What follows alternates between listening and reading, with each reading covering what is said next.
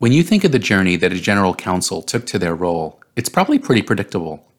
They went to law school, passed the bar, and served in a variety of legal roles, likely some corporate ones. Same for a CFO, a CIO, or a CTO. But because of how dynamic the role of the CCO is, I've always been fascinated by how many different paths one can take to get there. Some were journalists, some have a comms background, and some don't. And some of the best CCOs I know found their way through a few different fields before arriving in the C suite. One of those CCOs is Brian Lott, the CCO at Mubadala Investment Company in the UAE. Brian is the current chair of Page, and earlier this year he traveled to Tampa to meet with the Page team. He told us about his career journey, and I found that it revealed so much about the uniquely brilliant leader he's become. So, in this episode, we'll hear Brian's story in his own words as he traveled from a small town in Iowa to a global role in the Middle East. I'm Elliot Mizrahi, and this is the new CCO. Yeah, my first job was actually a as a newspaper delivery boy, and the newspaper truck would drop a big stack of of newspapers, all bundled together with a string, and so you, as a as a delivery person, you had to go out uh, cut the string, and then fold each of the newspapers, trifold, put a rubber band around it, and then put it into a burlap bag that sat on the front of your bicycle. So I would do that every morning, and then I'd go on my route of around nine or ten blocks around the neighborhood and and uh, work on my my throwing arm to make sure that the newspapers landed on the front porch. But you know, in the process of doing that every day, you're handling newspapers and you're reading them and you're reading the stories there's only one newspaper in Springfield, which is the Springfield State Journal Register, a newspaper that dates back actually to Lincoln's time. And you know, I just got interested in the the nature of journalism and what it was all about. And later, when I played high school sports, I played tennis.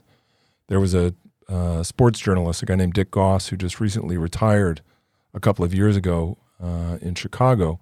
He was in Springfield, and he would come and cover the the high school sports and, and the high schools that played each other. And I got so interested in reading him and reading his coverage of what we did that in high school during a kind of what do you think you want to do in the future day, I invited him to come in and talk about what a journalist does, how a journalist gathers information and, and formulates a story, how they work on deadline. And I really just got intrigued with uh, his career and just the idea of working in a newsroom and covering events. So if I look back, I think that actually had a lot to do with uh, my interest in, in writing and journalism in general. Brian's early interest in journalism soon blossomed into a love of the greats. You know, Hemingway's a, a fellow journalist and a fellow Illinoisan as a novelist. And I started reading him in high school, was really interested in that style, that sort of clear communication and uh, concise.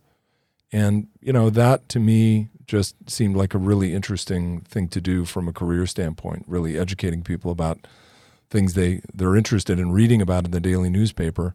But also, you know, it depends on kind of live drama and what you're covering. So that to me, I think piqued my interest in, in studying it more uh, in college. And I'm really glad I did. I mean, it taught me a lot about the discipline of writing and how to write well. And so you, you took some of that uh, skill into college. Where'd you go to school? So I went to the University of Iowa and applied to the School of Journalism and Mass Communications and started really uh, studying journalism. They had a great uh, faculty. Iowa has a great journalism tradition. Des Moines Register, uh, Cedar Rapids Gazette, lots of uh, great newspapers. Even the Iowa City Press Citizen, which is the local Iowa City paper where uh, University of Iowa is located. But I got to work for the Daily Iowan, which was the college newspaper and an excellent one.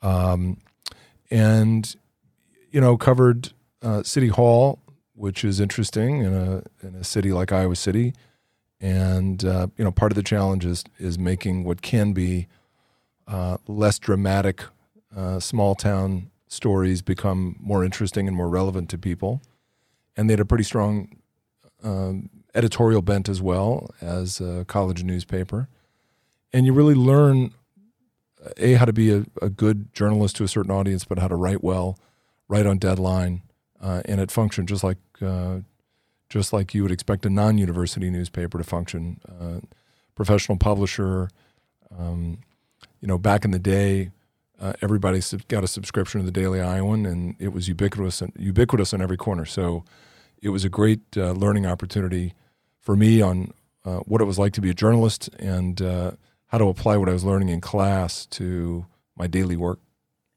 Do you remember what the first story was that carried your byline? It was a uh, a funny story on uh, the park and shop subsidy. So the Iowa City City Council had passed something that was subsidizing downtown parking, so people could actually park for free up to a certain amount of time, a couple hours. And dramatically, the Iowa City City Council decided to revoke that subsidy and uh, charge people, I forget, a quarter or something uh, an hour uh, there wasn't a lot of outrage around it, but it was something that the city council passed and codified over a fairly contentious vote. People were saying that it was going to discourage people from parking downtown. Um, so again, you know, the the process of talking to the mayor, talking to the city council members, and uh, consumers who would be affected uh, was interesting uh, for me to sort of get into the swing of what it was like to to write a story it was a great training ground for how to be a journalist for obviously bigger and, and slightly more important stories. News journalism wasn't the only medium I understand that you were experimenting with in college. You, I understand you had a radio show as well. Yeah, there was a radio show with uh, the university station, which was KRUI. And, you know, the great thing about Iowa is that between the Iowa caucus uh, and um, just the, the general attention to politics, uh, given given the state uh, being the first caucus in the nation in terms of the Democratic primary and the Republican primary uh, as a caucus state. You know, you had a lot of people who paid a lot of attention, a lot of attention to a relatively uh, small state and population.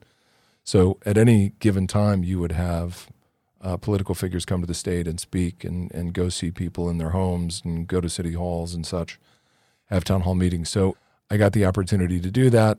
Uh, frankly, um, I wasn't great at it. Uh, I learned a lot on how to make it better, how to make it tighter, uh, how to use my voice in a more sophisticated way, and it just gave me, you know, an opportunity to learn. Uh, I wasn't a broadcast specialist, uh, but it, you know, that's the great thing about about being a student and being eager to learn is is you have all these opportunities to to see what works and see what's fun. When you say use your voice in a more sophisticated way, what does that mean? I always assumed that radio was about uh, content.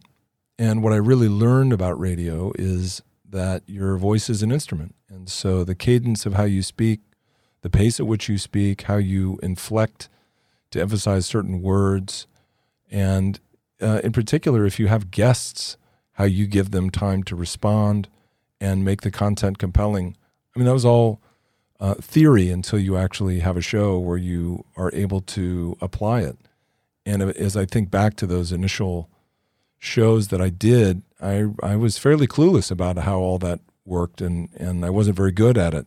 And I got to learn over time. While radio might not have been Brian's calling, shortly after graduating, his career took a different turn when he got his first opportunity. Not as a journalist, as he expected, but in U.S. politics. It was I was so lucky. It was uh, Dick Durbin, who's now in the United States Senate. He's the senior senator from Illinois and the and the uh, the Democratic whip in the Senate. Uh, he had just been elected a couple years uh, earlier. He was in a second term, and he represented Springfield, which was where I grew up. And for me, I mean, I just to, just to work in a congressional office was such a privilege and such an opportunity as a college graduate. And to hear people who would come in and you know they're, they're people with problems that you can help solve. All those things uh, require you to really understand people uh, to listen to their stories and figure out how to be the most helpful. And i just found that to be a kind of immediate immersion into how government works and what public service is all about and it's still i think if you talk to a lot of elected officials it's probably one of the most gratifying things that they do is really helping people out who don't know where to turn always. And that person to person problem solving is a pretty rewarding thing. Uh, so I started in the Illinois office and then eventually moved to Washington later that year. And what was that introduction to DC and, and the federal government. What, what, what kind of an impression did that make on you, coming from a small town? Well, Springfield was a state capital, right? So I had some sense of what that legislative uh, life was like, but nothing like Washington, D.C., where you have the entirety of the federal government largely based there. My first trip to Capitol Hill, when you see the Capitol, you see the Supreme Court across the street, uh, you realize that members of Congress don't uh, work in the Capitol building. They go vote in the Capitol building and they have their own offices, the Senate on one side and the House on the other. And that you work in these kind of small um, offices that are meant to facilitate or by uh, nature of their size require you to work collaboratively with a bunch of other people to, to solve problems during the day. Uh, and it, it, you know, I spent 15 years there and I never lost that sense of uh, awe, if you call it that, and that, that uh, responsibility uh, and honor of being, you know, just one, but, but a really uh, proud uh, staff person for someone who's been trusted by the voters to go fulfill the will of the people and vote their conscience on on issues great and small. You have very important people coming to your office every day, so you get to interact with policymakers and cabinet secretaries and such, uh, and you're really helping this individual decipher and uh, decide uh, what votes uh, they're they're looking to cast in in in many ways, some of which may define their career. When asked what he was most proud of working on during that time, Brian told the story of witnessing firsthand how the tobacco lobby was defeated by public opinion and the impact that had on him. One of the issues that he tackled or started to, to get serious about was uh, this issue of uh, smoking on airplanes. Imagine back in the day that there was a smoking section and a non smoking section. And at some point, the, the health issues around smoking just became obvious. Um, but the the tobacco lobby was was very powerful in Capitol Hill, and uh, particularly with members of uh, of committees that had the power to either uh, stop or advance uh, smoking restrictions. But he made the bold decision, uh, along with a larger group of advocates, to really take on the tobacco lobby in in 1987, uh, and passed legislation that really put the first restrictions on smoking on airplanes. And uh, that was largely uh, backed by a large group of anti smoking health advocates, but also uh, the, the workers on the airplanes who were subject to tobacco smoke um, as part of their job, right? Flight attendants and pilots and such. So that passed by a very slim margin. It was really an effort uh, by by the whole team to um, try and uh, make a media argument that this, as much as it was um, a, tobacco related issue, it wasn't meant to be necessarily against the agricultural crop. It was meant to be a public health issue for people who were subjected to secondhand smoke. This warning light will now stay on permanently on virtually all 17,000 domestic flights a day in the United States. Only the handful of flights lasting more than six hours will allow cigarette smoking after And that to me, I, I think was a was the first evidence that a that a very powerful organization like the Tobacco Institute and the their allies on Capitol Hill could actually uh, encounter uh, a wave of public health and be defeated. The tobacco industry insists that the ban is unnecessary and discriminatory, and today some smoking passengers were fuming. Ultimately, it did set the stage for Durbin's career, and uh, you know it, it, was a fairly remarkable thing to be a witness to. It was that was really fun. That was probably the biggest initiative with Durbin. Uh, the the the most prominent issue I would say uh, with Congressman Jerry Costello, who I worked for after Durbin as his chief of staff and, and chief spokesperson was uh, during the first uh, Gulf War.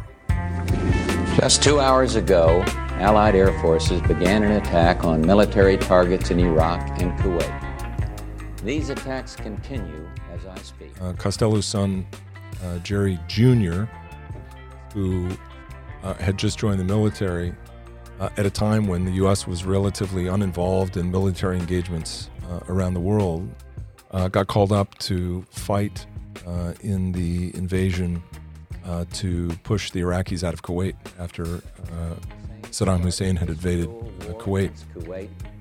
Tonight, the battle has been joined.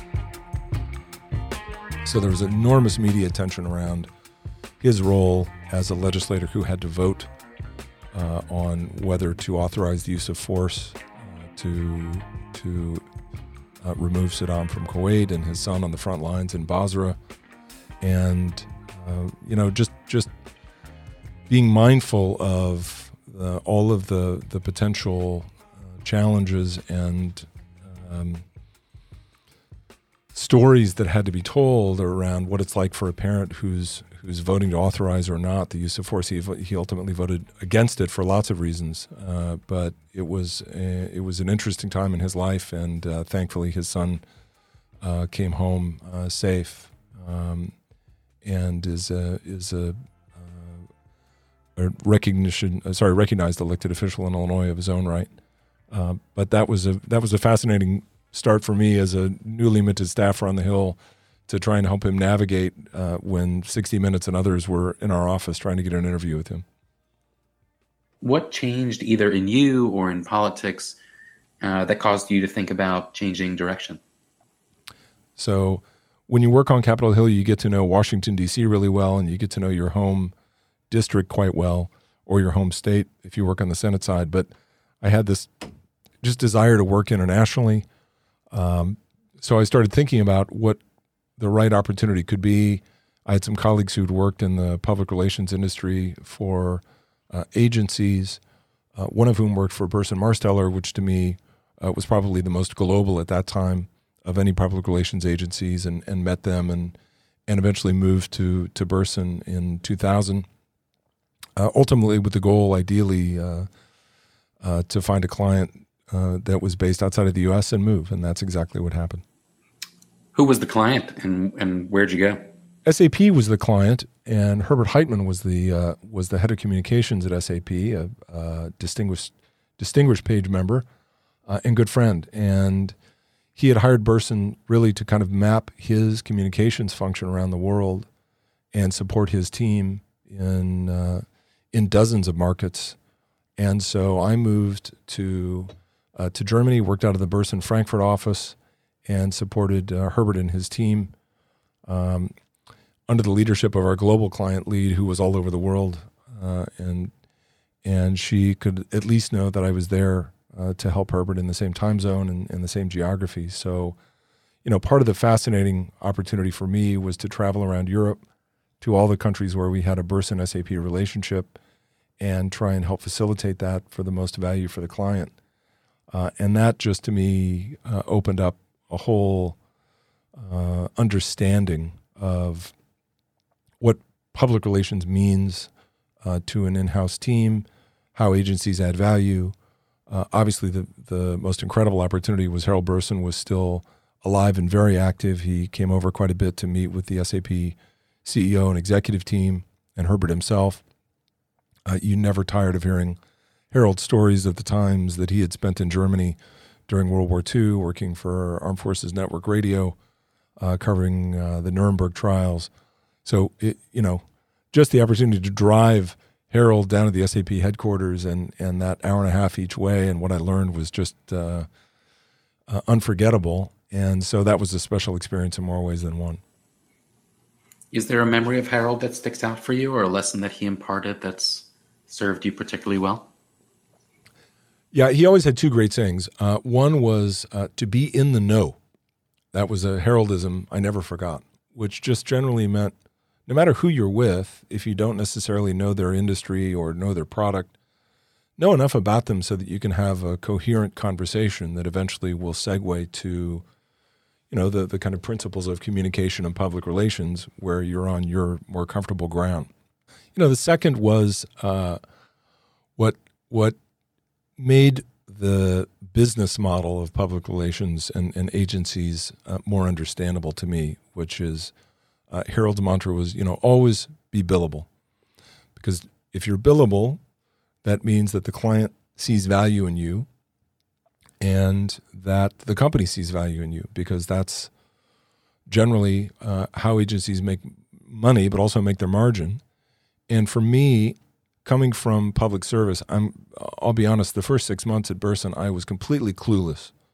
I had no idea what uh, a salaried employee uh, coming into a uh, a business model where you charge people an, an, hour's worth of your time. I I just couldn't get my head around that concept for so long, and so it really took me time to get client traction to really understand how to translate how I had spent the first 15 years of my career into value for a client. What you write, how you communicate, how you present yourself, how you present their case, how you reach out to media. And then once I got it, it all made sense. But those first six months were very difficult for me until I sort of got it. And I think, you know, Harold, as always, was was a master at breaking the complex down to some simple concept that would help you get it.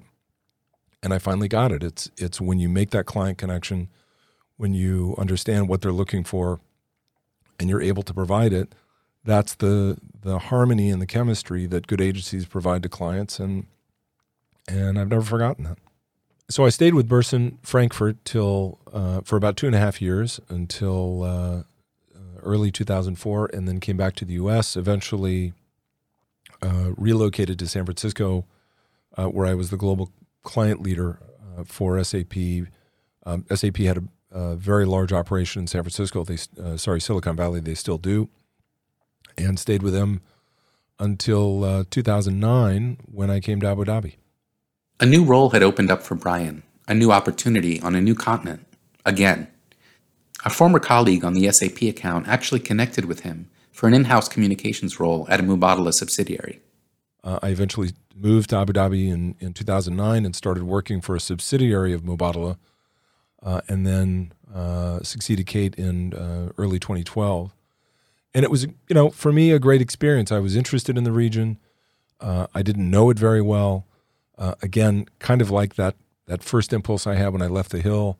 I was really um, interested in trying something new internationally, and the opportunity to work in a region that uh, that was challenging and interesting and kind of a new horizon just seemed too attractive to pass up. So I came over and uh, was lucky enough to inherit an incredible team uh, and you know, I'm I'm I'm still amazed and uh, privileged to be here 13 years later. It's been it's been quite the journey. What was the role that you took when you when you when you came to Abu Dhabi in the first?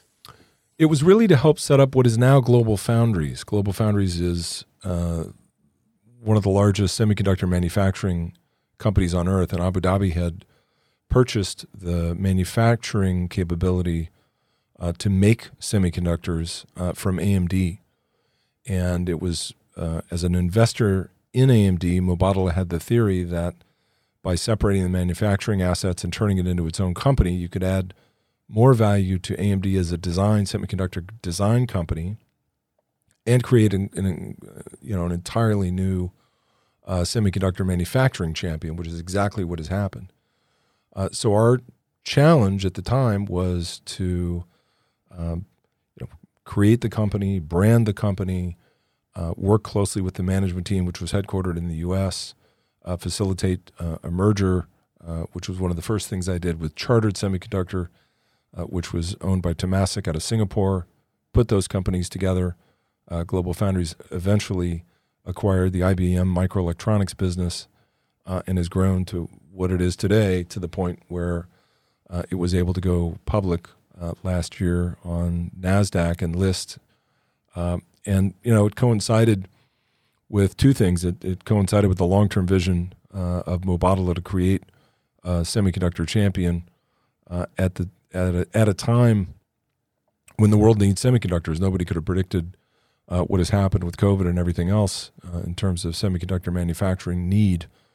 But that technology wave that where semiconductors would be ubiquitous. They they saw the you know the the foresight back in 2009 for the original investment thesis has, has borne out. So my job was to was to uh, was to build that team, help that company grow, turn into a story, uh, and um, really help Global Foundries turn into the company it is today, and, and work with a, a great group of people from both Global Foundries and Mubadala to make that happen. And that was just a fascinating start to the multiple sectors uh, that comprise Mubadala t- uh, today. How long ago were you appointed CCO, and what prompted that uh, that promotion? Yeah, we made the shift from what we called executive directors of communications uh, to CCO, and the CCO designation happened in 2017.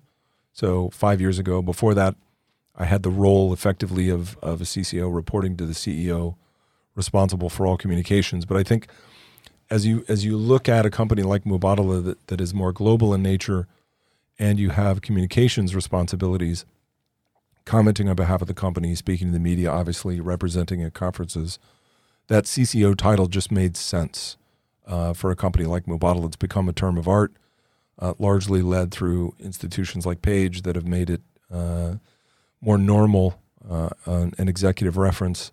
But I think it really reflects the the work that uh, that my team uh, and I do on a daily basis in terms of shaping the company's reputation, protecting the brand, expanding understanding of, of what Mubadala is and, and who our shareholder is, and just trying to apply all those great communications disciplines to help uh, further, you know, what we do and the business that we're trying to build. So you were in a. It sounds like you were in a CCO role before you had the CCO title. Correct. Is that right? That's right. So it's been uh, over ten years in the CCO role, but the CCO title uh, is five years old. Do you remember what some of your first thoughts or concerns were when you first assumed the role, even without the title? It's a big step. It's a big step, and it's a big uh, organization to understand. So, not unlike uh, doing client work for an agency, the, the most important thing is to really uh, get into the business and understand the business. Um, you know, again, I had worked in the public sector and I had worked for an agency but I'd never worked for an investment firm per se. And so, really understanding the business, uh, all the sectors involved and where we invest, and uh, the commercial nature of the entity was was kind of job one uh, from an intellectual standpoint. The, from a management standpoint, I have, I have an incredible team, as I mentioned, that I inherited with with great talent, uh, most of whom are Emirati uh, who have understood the role of communications in terms of supporting the business and who have proven themselves world class communicators. I want to come back to the to your path through Mubadala, but just you know, it it kind of strikes me that you've everybody who finds their way into a CCO role, there's all these different routes to get there, and oftentimes the, the, the people that excel in those roles took a more kind of a, a less traditional route, picked up different you know skills and capabilities along the way, different experiences. Um, is there anything about the story that you've told so far that you think really led up to uh, your opportunity to excel as as you got to Abu Dhabi to Mubadala? Yeah, I think the the I mean, I'm I'm I'm hindsight is twenty twenty, so I'm very lucky uh, to look back and to say that these that that trajectory made sense. But I think the the the one thing you do as a chief of staff uh, for a member of Congress is that you help synthesize lots of complicated information into something uh, relatively straightforward, so that uh, very important people can make decisions and make them in a really relatively uh, condensed time frame. Right? You may have 18 votes uh, on uh, any particular voting day when Congress is in session. So, in the midst of that, you may have members of Congress who are taking meetings and who are uh, involved in discussions with cabinet members and phone calls, et cetera. So they may be running to a vote and, and be asking, okay, remind me, what am I voting on and why is it important? Um, that's just the reality, and that's part of the responsibility of, of a staff uh, person. That was great training for being a CCO because, particularly in a 24 7 media environment, you've got busy executives that you're working with. He or she may have uh, enormous demands on their time.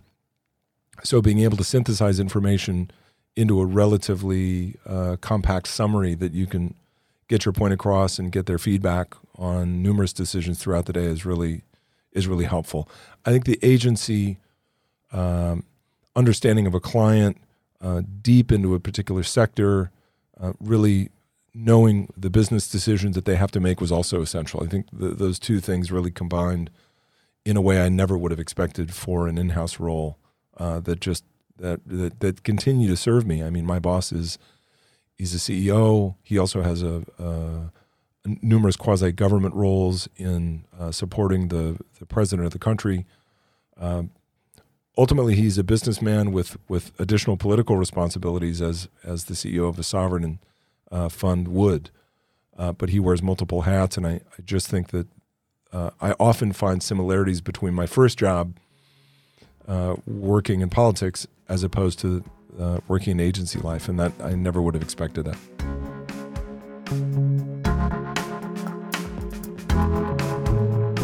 If you enjoyed today's episode of The New CCO, be sure to check out our latest episodes and subscribe wherever you get your podcasts. While you're there, leave us a rating and a review. We want to hear what you think so that we can keep making this podcast more interesting and valuable to you. To find out more about what's happening at Page, please visit us at page.org. Special thanks to Rivet 360, our podcast partner, without whose support we simply would not be able to bring this podcast to you. Thanks so much for listening. We'll see you next time on the new CCO.